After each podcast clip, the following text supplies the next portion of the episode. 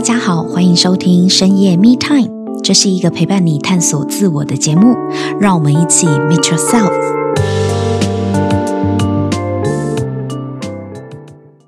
Hello，大家好，欢迎收听深夜 Me Time，我是沐晨。今天我们邀请到的是一位内心永葆纯真的灵魂，但是在我的心里面，我觉得她是一个非常了不起的母亲。我们来欢迎今天的来宾 Joy。Hello，Joy。牧场好，大家好，我是 Joy，然后我的本名是洪子一，那目前在国立政治大学应用数学系担任助理教授，然后我本身呢是一个男孩的妈妈，我儿子现在呃四年级了，对，四年刚升四年级，对啊，然后呃我几年前从呃。高雄上来工作的时候，就跟我儿子一起上来工作的时候，然后就跟我妹妹一起住，然后所以我们家呢，我妹妹贡献了三个小孩，所以我们家呢是有四个孩子的家庭，超级热闹的。对，没错，好可怕，然后四个完全都不一样的孩子。而且在上一集啊，如果听众朋友有听我们上一集 Joy 的分享，就会发现呢，我们的 Joy 呢，洪教授呢，他真的是非常的会教小孩啊，就是可以把一个很难的一个人生的议题讲的浅显易懂，而且让小孩子是在符合他们心智年龄成长的那个理解度下去理解分离这么。困难的课题，或甚至是呃家人离癌这样子严肃的议题哦，所以上一集非常的精彩。如果还没有听过的听众朋友呢，欢迎回到上一集来听哦。那这一集呢，我们会邀请 Joy 来分享他的育儿修行日记。你有没有觉得生养小孩真的就跟修行一样？是啊，是啊，而且而且你是带着镜子修行。因为你不断的看到自己，照镜子，真的。然后你你最恨的他做的行为，其实就是你的样子。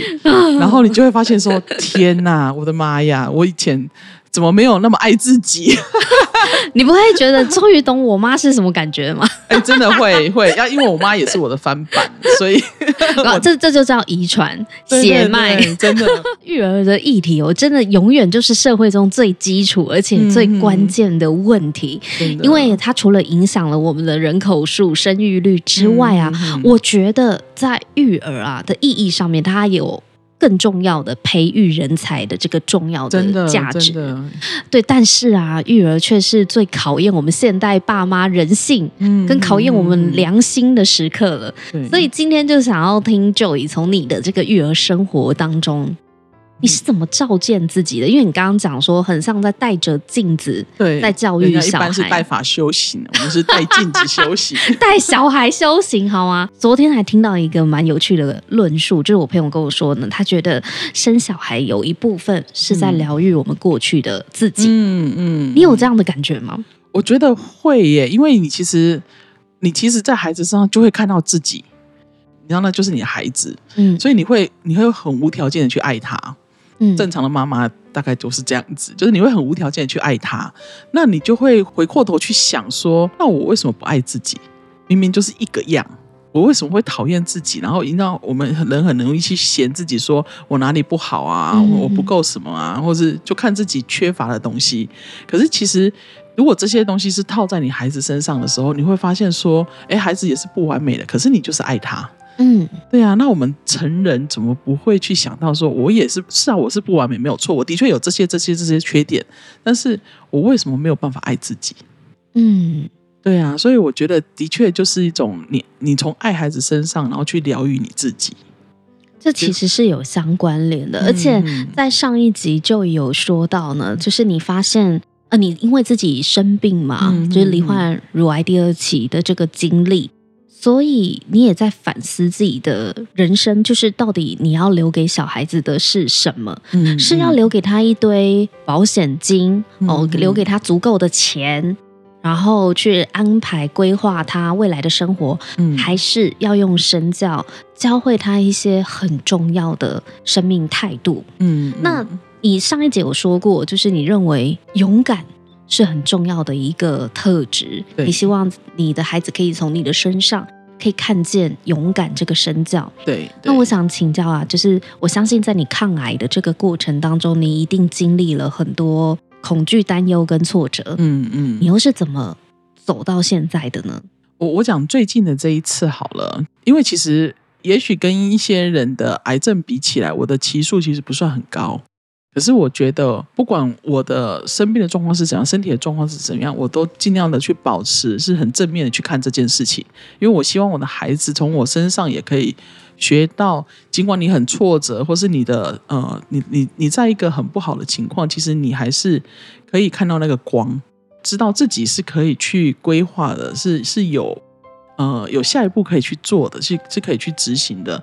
我的治疗计划里头呢，医生那时候跟我我们的安排，就是他的专业安排是这样，就是先打几次的化疗。嗯、那呃，一般来说，他是说很多人呢打完之后，那个肿瘤就会消失，这是最好的状况，那、嗯、会缩小。那等肿瘤缩小一点点，我们再来开刀，就不用切那么大的伤口了，这样子。嗯，对啊，所以我那时候就满，你知道，满抱了信心说，对，我每次在不舒服的时候，我就是在康复的时候。对，所以我就会，呃，我就会非常的积极，然后去每次要去做治疗。我不能说我很想做治疗，但是事实上有一点点兴奋，因为我就说，好，我这个药打进来之后，那个癌细胞就会被杀死，嗯、那我就往康复的方向又再走进一步，这样子。所以我每次都是用很期待的心情，然后很一个很奇怪的心情去、嗯、去正面积极的态度，对，对，去做化疗这样子。做治疗，然后呢，医生就把他那个报告调出，我就开始在看，然后数字我我我很熟。但数字旁边的英文我有点不熟，然后就开始在那边扫描哪一个数字这样子，然后我就会很希望医生就说哇，我们找不到肿瘤了，结果没想到医生就跟我说哦，一点七，对啊，一点七，对，我原本是一点九，然后一点九，缩小零点二，嗯，直应该是直径之类的，或是最大的那个范围，我不知道他们怎么专业的那个医学怎么算来，所以有缩小啊，零点二，对对，然后我就有点沮丧。为什么？因为比起你知道吗？从一点九，我的期待是到零，但它只缩小零点二，零点二对我来说其实有点，你知道吗？落差。对对，就很像说我、嗯、我好想要去考一百分，就考出来只有两分的那种感觉。对啊，嗯、所以就是有点落差。那医生还安慰我说：“哎呀，不是用 size 来看的。”然后我内心想说：“你真的嗯，不是很会安慰人。”对，我唯一懂的就是这个数字这样子，对啊，我就只看得懂这个数字。对，然后然后它竟然没变化，没有对啊，变化真的很小。很小啊、然后零点二就是那个直尺上面两小格这样子，两公里。对啊，然后我就，然后医生就说：“那帮我们再多打两次。”有一些人呢，他就提出那一些人了。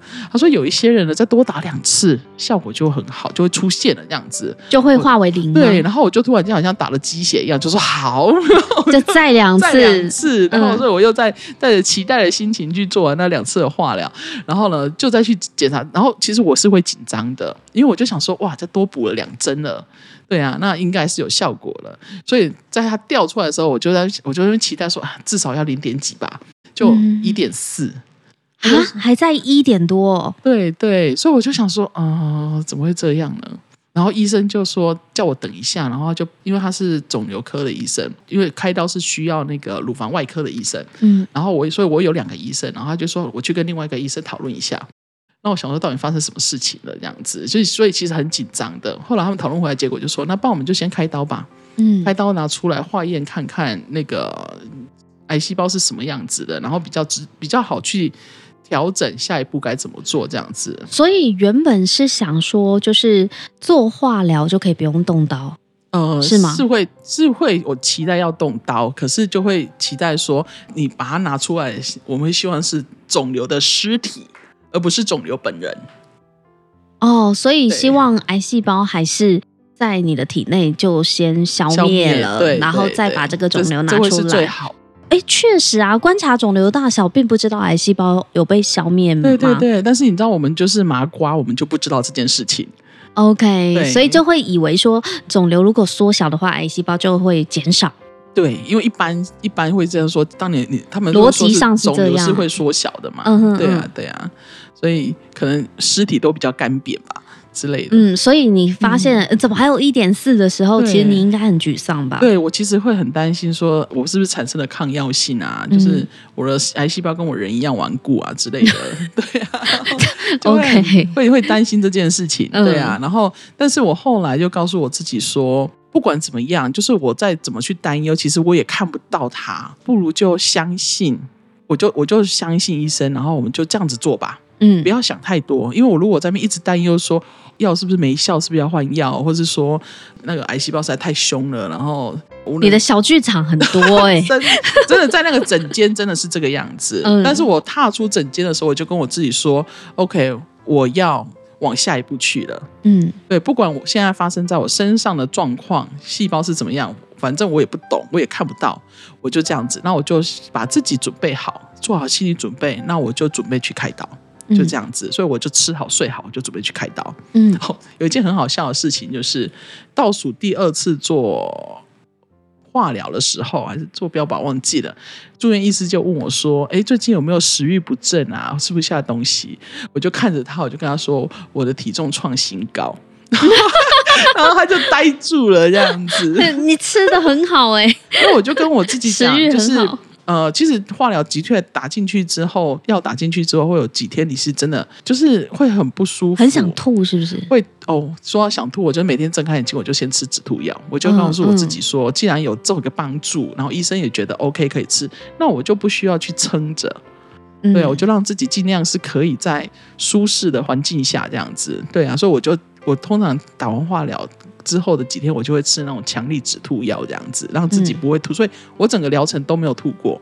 哦，但是的确会，你会觉得有点恶心，或是吃不下。可是当我吃不下的时候，我就会跟我自己讲说：不行，我我现在在战斗阶段，嗯，我就是要把它吃下去。嗯，对啊，我就挑我想要吃的，我就吃。然后呃，我能够吃几口，我就吃几口。所以殊不知，就整个疗程下来，体重就创了新高。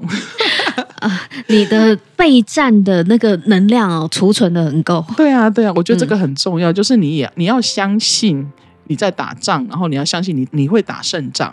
嗯，对、啊，坚定的信念。对对，对。后来呢？后来把它切除出来之后，对啊，就是我们之前很担心嘛，自己在那边想东想西，嗯、然后觉得可能状况会不好。结果一切出来之后，医生就跟我说，里面的癌细胞几乎都没有了。癌细胞其实都没了。对啊，就是、那为什么还？所以我就问护理师说：“那那那个一点四是什么？”对啊，然后护理师就说：“尸体，应该是尸体。”他就我们其实我们用开玩笑的方式说，我也不知道是不是真的是尸体，但是他拿出来那个肿瘤里头其实就没有那种已经没有什么癌细胞了，所以其实是最好的效果。就我觉得有时候这样很好。对啊，对啊，有时候碰到很多状况，其实在未知的时候，我们很容易自己吓自己。嗯，对啊。那如果说我们可以在你其实不知道的情况下，但是你可以去相信，可以去努力，然后让你自己更好的话，嗯，我觉得有一种力量会让你身体是有力量的。当你相信你可以做得到的时候，你是会有力量的。嗯，对啊，那是一种信念，我觉得，对啊。然后那种信念其实就会会给你给你的身体很多正面的东西。所以，像我们拿出来之后，哎，我想说啊，太好了。然后我就会想说，还好我没有花太多时间在担忧上。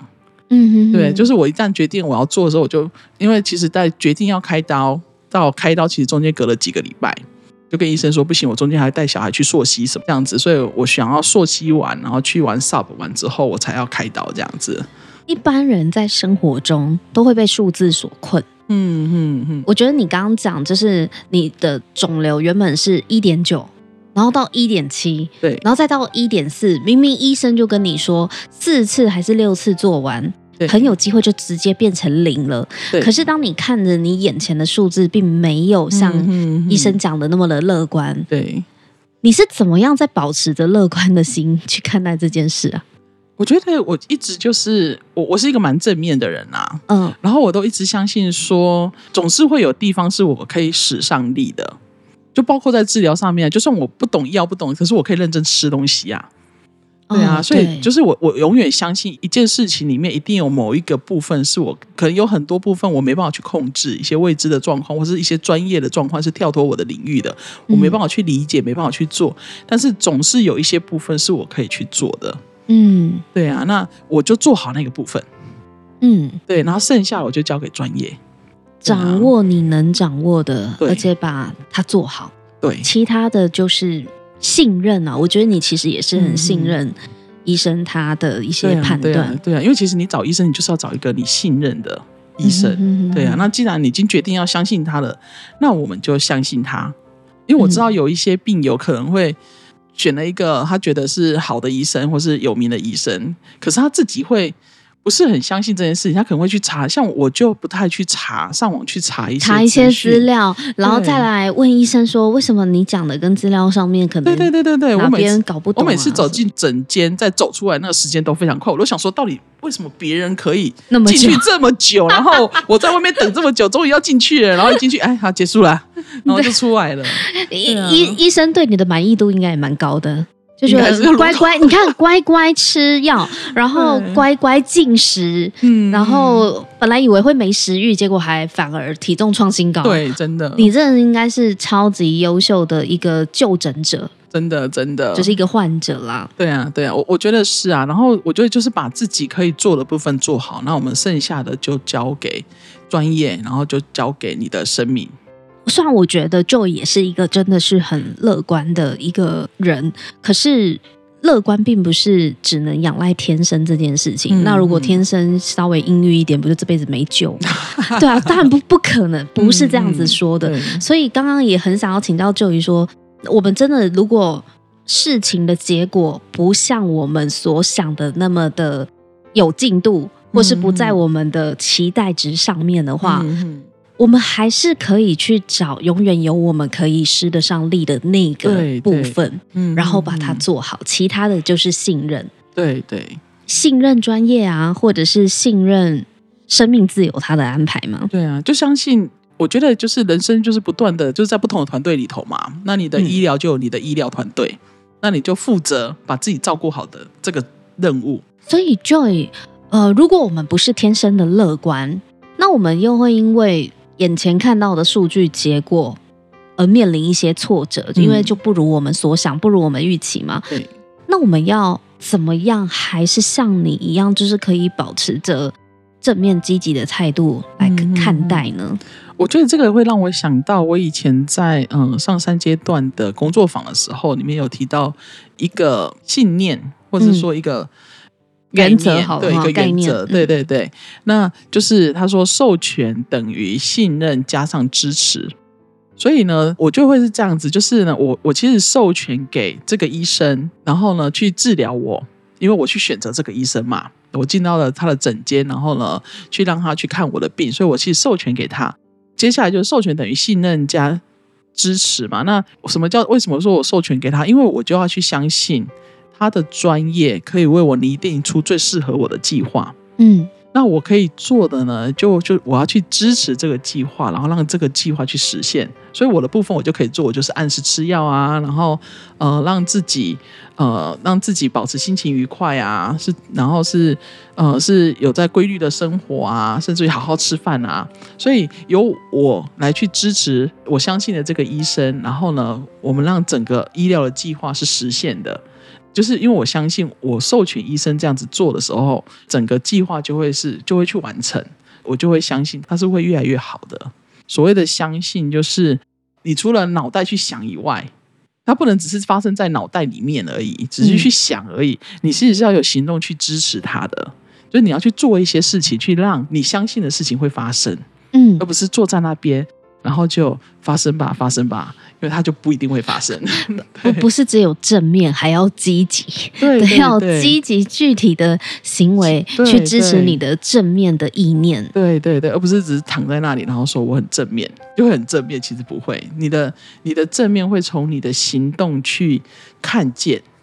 就以那刚刚你有说啊，就是我们在小孩子的身上也很容易发现我们自己的一些状况，对你来讲，除了刚刚就是你用你这样子一个正面积极的态度去看待你罹患的这个癌症，嗯，到最后也确实有一个比较好的结果，有好消息嘛？就是、嗯、哦，取出来癌细胞其实几乎都已经没了，对对，那肿瘤也切除了，所以身教之于你来说是一个你很看重的一个教养的方式，就是你会用自己的身教去传递。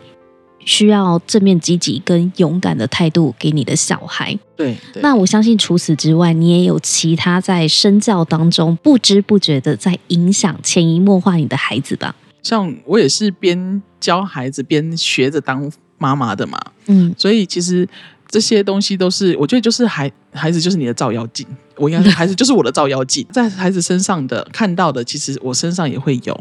孩子他也会不断的去提醒你一些事情，对啊。然后我我我想到了一个故事，然后这个其实是发生在我儿子大概是五岁的时候，差不多中班吧。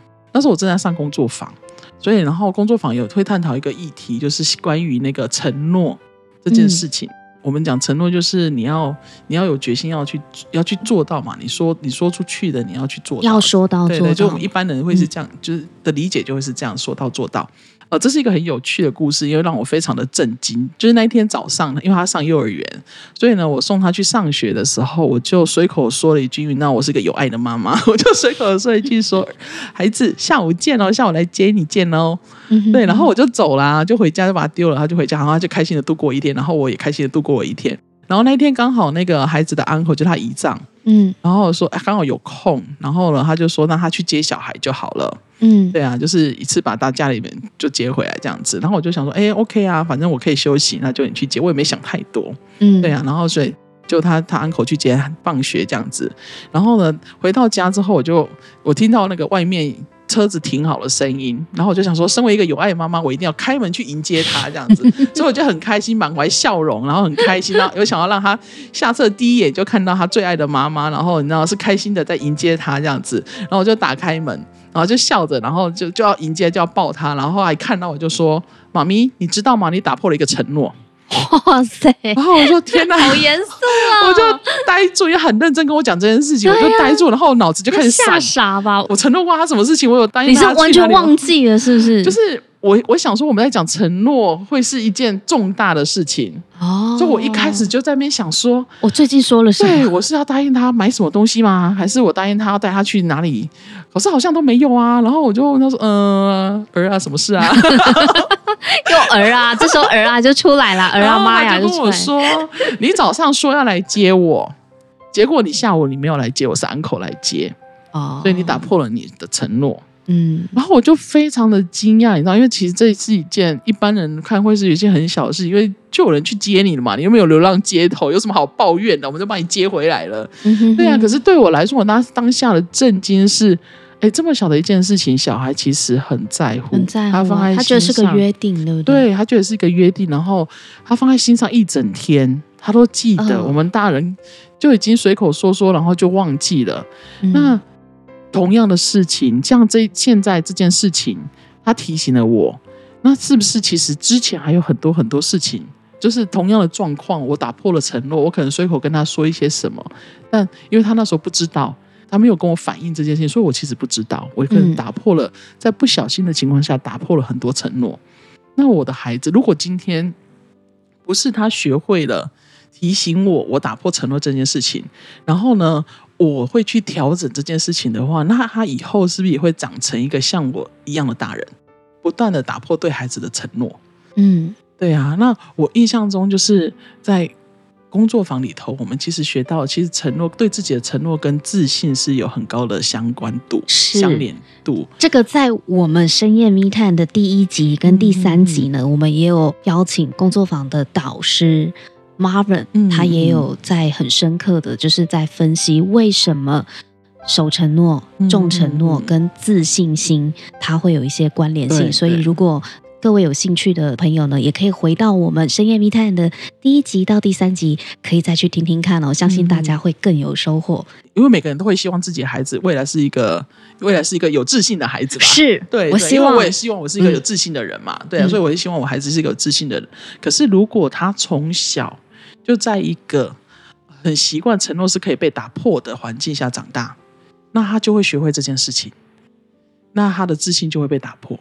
嗯，所以我那当下非常的惊讶，我就说，哎，原来小孩子虽然很小，我们可能以为他听不懂，可是他其实是懂的，或是说他也许真的不懂，但是他会看，他会体验，他会学，而且你知道，孩子就是一块海绵，你知道吗？嗯，他刚要去吸水，他就会全部都吸走了，所以你就是你大人怎么做，他就真的怎么学耶。嗯，所以为什为什么孩子是照妖镜，真的就是这样子啊？他所有的一言一行，其实都在复制他所听到的，他，看到的，对对对，所以，嗯、但我还是蛮常犯错的啦。可是我就会提醒我自己，当我要去说一句话的时候，我就要知道这句话是我说出去的。只要是说出去的话，其实就是一个承诺。对我说话的人是一个承诺，是对我自己也是一个承诺。我们大人因为社会化嘛，对对对，可能有时候 social 惯了，就会把承诺分大小。嗯对对对，就就像你刚刚讲的，你你是想说奇怪，我是有答应你什么大事吗？嗯，嗯，我是要买什么，还是要带你去哪里玩吗？我们会以为这个才是一个很大的约定，嗯，可是殊不知，连下午我来接你，对啊，对啊，这这也是个承诺啊，他是啊，他真的是，承诺不分大小，对，对，在孩子来讲，只要你说出口的，他就等着看你有没有做到。而且我觉得这个其实孩子安全感的来源。就是当他知道说他身边的人告诉他的话都会被实现的时候，他其实是有安全的，嗯，因为他不用去想说，哎，今天他跟我讲的这句话到底是不是真的，嗯，或是说，呃、这件事应该会影响到他对他对人的信任，会啊，会啊，真的会啊，对啊，如果一直晃点他，嗯、就是家长一直晃点他，或长辈一直说话不算话，你到底要他信什么？这个很有趣哦，就是我觉得。这个是普遍华人社会的一个现象哦，就是呃，在小时候，就是孩子小的时候，刚好父母亲都是壮年嘛，所以当然就是忙着生计，会很忙，所以他可能会没有时间去顾到这么小的事情，或是说没有时间去顾到他跟孩子的关系，所以现在他跟孩子的亲密感、亲密关系是没有建立的。嗯，可是等到我们老了，然后退休了。换成孩子变大，他在忙他的事业，他在忙他的学业的时候，我们老的时候，我们反而去期待，哎，小孩子怎么都不理我？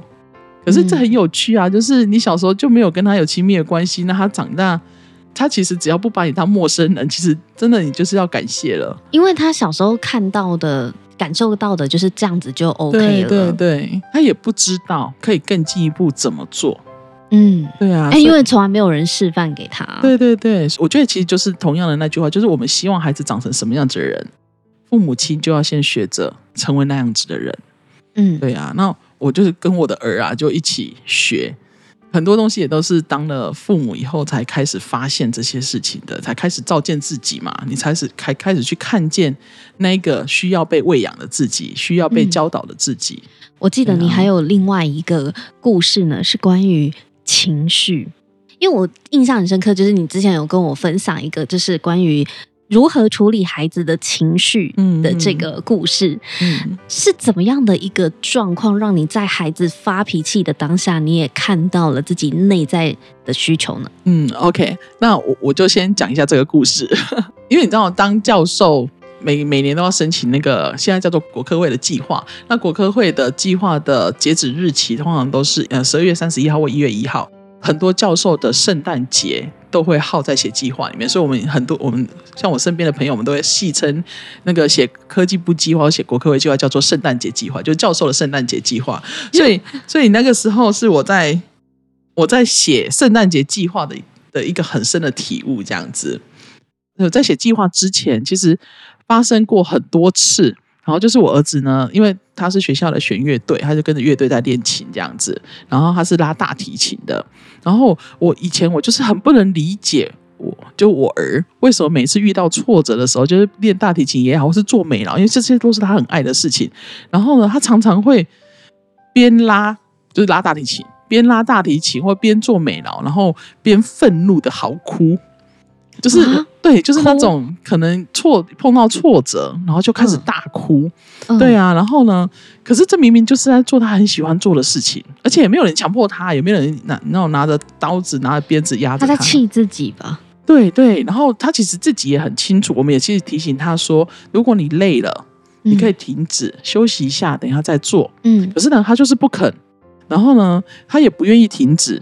通常就是，反正就是，你会看到有一个人好像神经病一样，就是边拉大提，然后就边 边一直大哭，然后在跺脚什么之类的。嗯，对啊。然后我就想说，也没有人逼你，你在哭什么这样子。嗯，啊、我觉得小孩真的都这样。对啊，然后我一开始呢，我就会先耐着性子陪他，因为我想说我是一个有爱的妈妈，我就来陪他一下。我至今强调第三次，她是个有爱的妈妈。对啊，好，对啊，然后我就先耐着性子陪他，然后呢，边陪呢，我就边冷静的提醒他。嗯，对啊，说，哎，他其实是可以先冷静下来，先停下来休息，想练的时候再继续练。如果他不想练了，他就休息这样子。对啊，嗯。可是呢，剧情就是这样子，他每一次就开始嚎哭，然后哭完呢，他就一直叫说他不要停止，他要到练好为止。然后呢，就生气，然后生气完就哭，哭完又继续练，练完又生气，然后这是妈妈就无限循环。对，然后妈妈中间偶尔插进去抱抱一下。然后他停止了，停止了又再继续练，然后练完了又生气，又哭，生气又哭，就是一直在那边循环循环，然后最后我也哑公了。对啊，你知道妈妈的青春有限，然后竟然就在陪伴他生气的过度过这样子。对啊，然后所以就是我会开始很不耐烦，就明明没有人逼他，我就不能理解为什么。明明如果他现在很生气，代表他不开心嘛？对啊，那不开心，你为什么还要再继续做这件没有人逼你的事情？啊、嗯，对对，所以我我其实很无力，因为我也觉我会我会有点担忧，会担心说，哎，他如果碰到挫折，每次反应都这么大的时候，那那未来碰到挫折该怎么办？但是我也不知道，除了陪伴以外，我也不知道可以为他做什么事情，除了抱抱陪伴以外，对啊，所以其实是有很深的无力感的。嗯，对啊，然后而且这种事情其实。发生过很多次，那当然最后的结局都是好的，就是 happy ending，就是他最后终于练到了，就是你知道那个很很困难的那个练完了，或者说要录过了那个坎，对对对，过了那个坎之后，就是破涕为笑中结束这样子。对啊，就是每一次大概就是这样，就是那种很那种循环，然后最后 happy ending 这样子。可是你知道这种就是很难受，因为每一次就一直循环这样子，就一直到去年我在写圣诞节计划的时候。我发现一件事，就是我下载的，因为我们都要打那个数学符号，所以就会有那种会下载一些特别的软体。那我下载的软体呢是英文版的，嗯，我后来发现说它竟然没有办法出现中文啊！可是科技部计划有中文摘要，嗯，所以我就需要写中文，然后呢，需要有一些地方是需要打中文，可是每次中文一出现都是乱码，我就很生气。然后我就开始上网，因为你知道吗？我们不能随意的放弃，嗯，所以 我就会上网去 Google，然后呢去查那个解决方案，然后尝试，就是尝试各种建议。只要上面人家那种论坛啊说啊，你改什么数据，我就去改，嗯。然后呢，或是说你在安装什么，我就去安装。反正你就试着想要解决，让它可以有中文跳出来，就对。对对对，然后就这样几个小时就过去了。然后呢，我的圣诞节计划就还是没有办法开始写，因为我连软体都还没搞定，我就还没有开始写。嗯、可是呢，我又要赶快把它写好，因为不然我的圣诞节就真的没了，就不用过了。对对对，然后所以呢，弄到很晚，然后又很累，然后又很很想睡觉，然后又很沮丧。可是呢，我还是在那边不断的 Google，你知道有一些网页我已经看了一百遍了，我就想说，如果我再看一遍，可能会看出新的东西的。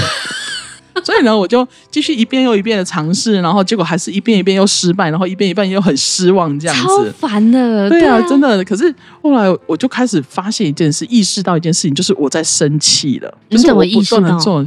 就是很不舒服啊，生气的那种情绪就是很不舒服。然后呢，嗯、我就不断的发出。社会化的亲吼，就是会吼，我就发现说，天哪，我会吼叫，只是我的吼叫是社会化后的亲，对啊，轻轻的吼叫。什么什么叫做社会化的亲吼？带着气音小声，你可以示范一下吗？啊，哦，你是这样一直一直这样子吗？一直这样吼吗？我就会这样啊。然后可能，哎，那我想要听没有社会化过后的，这个可能要我儿下一次来录一期，他可以吼给你听。还没有社会化的是你儿在吼，对，他就会非常的大声，然后伴伴随着跺脚什么之类，对，会很可怕，就对了，对呀、啊。然后我就想说，我发现我我真的生气了，然后呢，可是。我又觉得我快要做，我我我好像就差那一点点，我就，就快看出个什么了。对对对，就快要解决这个事情，然后我就可以赶快做我的科技部计划了。对啊，所以我还是想要继续做下去，虽然我已经觉得又累又烦。然后呢，嗯、我就允许我自己不断的社会化的轻吼，然后呢，不断的体验自己的挫折，然后体验自己的愤怒，然后继续这样子做，就还是继续的去尝试。然后我就突然间我就停下来了。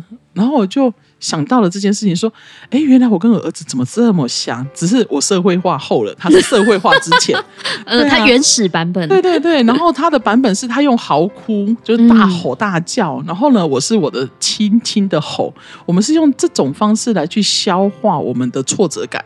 嗯，就是我们觉得很挫折的时候，那种情绪上来的时候，我们是这样去消化，然后吼完就就获得一些能量，获得一些疗愈。所，所以，对啊，你为什么不停止？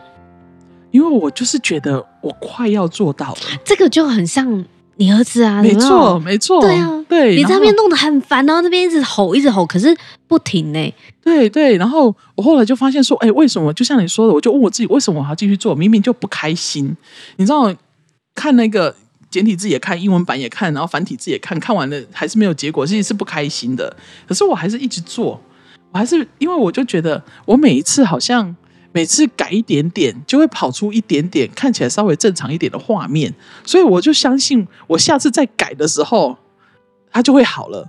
所以我忽然想到说，其实我儿子也是这样子啊，嗯，他每一次挫折的时候，可是当他在重新尝试的时候，他自己知道，他其实往前跨一点点了，他其实是克服了一点点的困难，所以他相信，他再往前一点点，他其实就会达到目标了，就像我现在一样。我相信我下一次看的网页就会给我正确的答案了。嗯，对啊，所以我突然间发现说，哎，原来我儿子在告诉我关于我的事情。嗯，然后呢，当我去看透了我自己在想什么的时候，我其实是可以理解他，我就可以理解他为什么有这样子的反应。嗯，对啊，然后当我知道这件事情的时候，就是他的状况，就是他真的需要一点时间，透过这种方式去做一些自我的对话。因为像我自己，我像我自己在内在就是说，差一点点，差一点点会做到的，下一步就会做到了。嗯、所以我相信他在嚎哭的过程中，他应该也在跟自己讲话，内心也在跟对自己做这样子的一个对话，就是说我只要再一点点，我就会做到了。所以我不要放弃，我只要再一点点，我就会做到了。当我发现了这件事情之后。对他就整个很烦，因为我之前真的很担心呢，万一你就想起你也会轻吼这件事，对 对，以后他大他狂吼的时候，我就会想起，哎，我也会轻吼，然后我长到这个年纪，我也没有怎么样，也是好好的活着。你还在吼？对啊。然后我觉得最好笑的时候，是我跟我妹分享这个这件事的时候，就跟她在聊的时候，她就跟我说：“对啊，你小时候就是这样。”你看有见证者，你小时候原来我的社会化还让我健忘。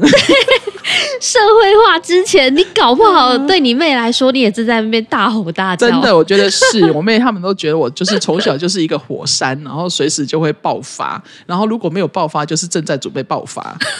对啊，所以对啊，我觉得我觉得就是很活跃的火山。嗯嗯，我觉得这个发现真的对我来说就是一个很大的礼物。我觉得这个真的是有办法去理解对方，理解孩子他正在经历一个什么状况。对对，有一些父母他可能就没有这层的醒觉，嗯，所以他无法去理解孩子他到底现在处于一个什么样的困境。毕竟当父母。跟孩子年龄都已经隔了二三十年了嘛，三十几年了，都会忘记。我们会忘记我们当初在他这个年纪的时候，我们是处于一个什么样的心态？对对对，对，所以我觉得你从你自己的经验里面，你还可以去回想起你的小孩是不是也正在经历这样的过程？嗯、我觉得很。了不起哎，对啊，就是有高度的觉知，嗯、才有办法觉察到这么细微的情绪。嗯、我觉得，当我们成人啊是可以拥有自我察觉能力的时候，其实我们也可以相对有比较多的能力去允许孩子去抒发他的情绪，嗯，去拥有他的情绪。对啊，因为我觉得这个很重，非常非常的重要。对啊，嗯、因为我们以前的社会或是以前的。教育可能都会很快，让孩子情绪很，例如说生气的时候，我们就很想赶快把他压下去。尤其是例如说孩子在外面爆炸的时候，我们第一个想到的是哦，好丢脸。可是我们我们很常不会去想到说，孩子为什么他他会有这样子的情绪？我们第一个想到会是回到自己大人的身上，说哦，好丢脸了，我应该赶快把他带走，或是我赶快叫他安静。嗯嗯，对啊。可是其实孩子是，我觉得孩子就是最简单的动物啦。他有什么，他就他就发散出来什么。百分之百宣泄出来，对对对。然后我觉得，如果我们可以允许孩子是是可以，当然要在安全的情况下，安全的方式去去呃去体验他的情绪，去宣泄他的情绪的话，其实孩子未来会比较认识他自己。嗯，对呀、啊，好哦，今天我们真的很谢谢 Joy 跟我们分享好精彩的几段你跟孩子的交手。就是互动啊，你们的对手戏都很精彩，真的 就是在上演，每天都在，你知道吗？都在见招拆招。可是我觉得从你的分享里面，我看到最多的都是你其实是真的是透过身教，嗯，再把生命经验跟生命的态度，嗯，在感染影响你家庭里的孩子们，嗯，不管是你的还是你妹妹的，对对啊，我觉得这个是我觉得听完之后真的收获很多，而且。我觉得充满着正正面积极的意义，因为我觉得这这对我来说就是一个享受。如果我们可以享受这个过程，嗯、然后也我觉得也是给自己一个允许，就是允许我们大人是可以学习。嗯，对啊。那我觉得身教没有大家想的那么难呢。嗯，没有，没有。因为其实你的身教绝对就是跟你对于生活的态度是有关联的啊。对，对，因为它就是你面对人生的方式，只是说。透过你面对人生的方式，怎么样传递给下一代而已。嗯，所以我们也希望今天有在听这一集的听众朋友呢，也可以透过就以他跟他孩子的一些互动，或是你的生活修育儿修行日记里面，我们可以从中去学习一些哦，原来我们可以换个角度看待育儿这件事情，嗯，或者是。像你今天提到的承诺，其实不分大小，对我对我来讲就很震撼。嗯，就是哎，原来随口一句，我们以为只是，嗯，不是说随便说说，但我们觉得这件事情没有那么严重。嗯、可是对孩子来讲，他可能期待了一天呢。对对，这就是我们大人很难感知到的孩子的。眼光跟角度，嗯、可是这却影响到他的自信心。对对，对，所以我觉得哇，今天真的是太开心了！谢谢 Joy 今天精彩的分享。那如果喜欢今天这一集的朋友呢，别忘记到 Apple Podcast 给我们的节目五星评分和留言，我们真的非常需要各位的支持，等于是鼓励我们的来宾，感谢我们的来宾做他们这么精彩的生命经验的分享。好哦，那我们今天呢就跟大家分享到这里，我们下一集见喽，拜拜，拜拜。如果你喜欢这一集的内容，请帮我们在 Apple Podcast 留下五星评分和留言。如果你对自我成长的议题感兴趣的话，请订阅深夜 Me Time，我们每周三都会更新，给自己一个安静的时间，让我们陪你倾听内心的声音。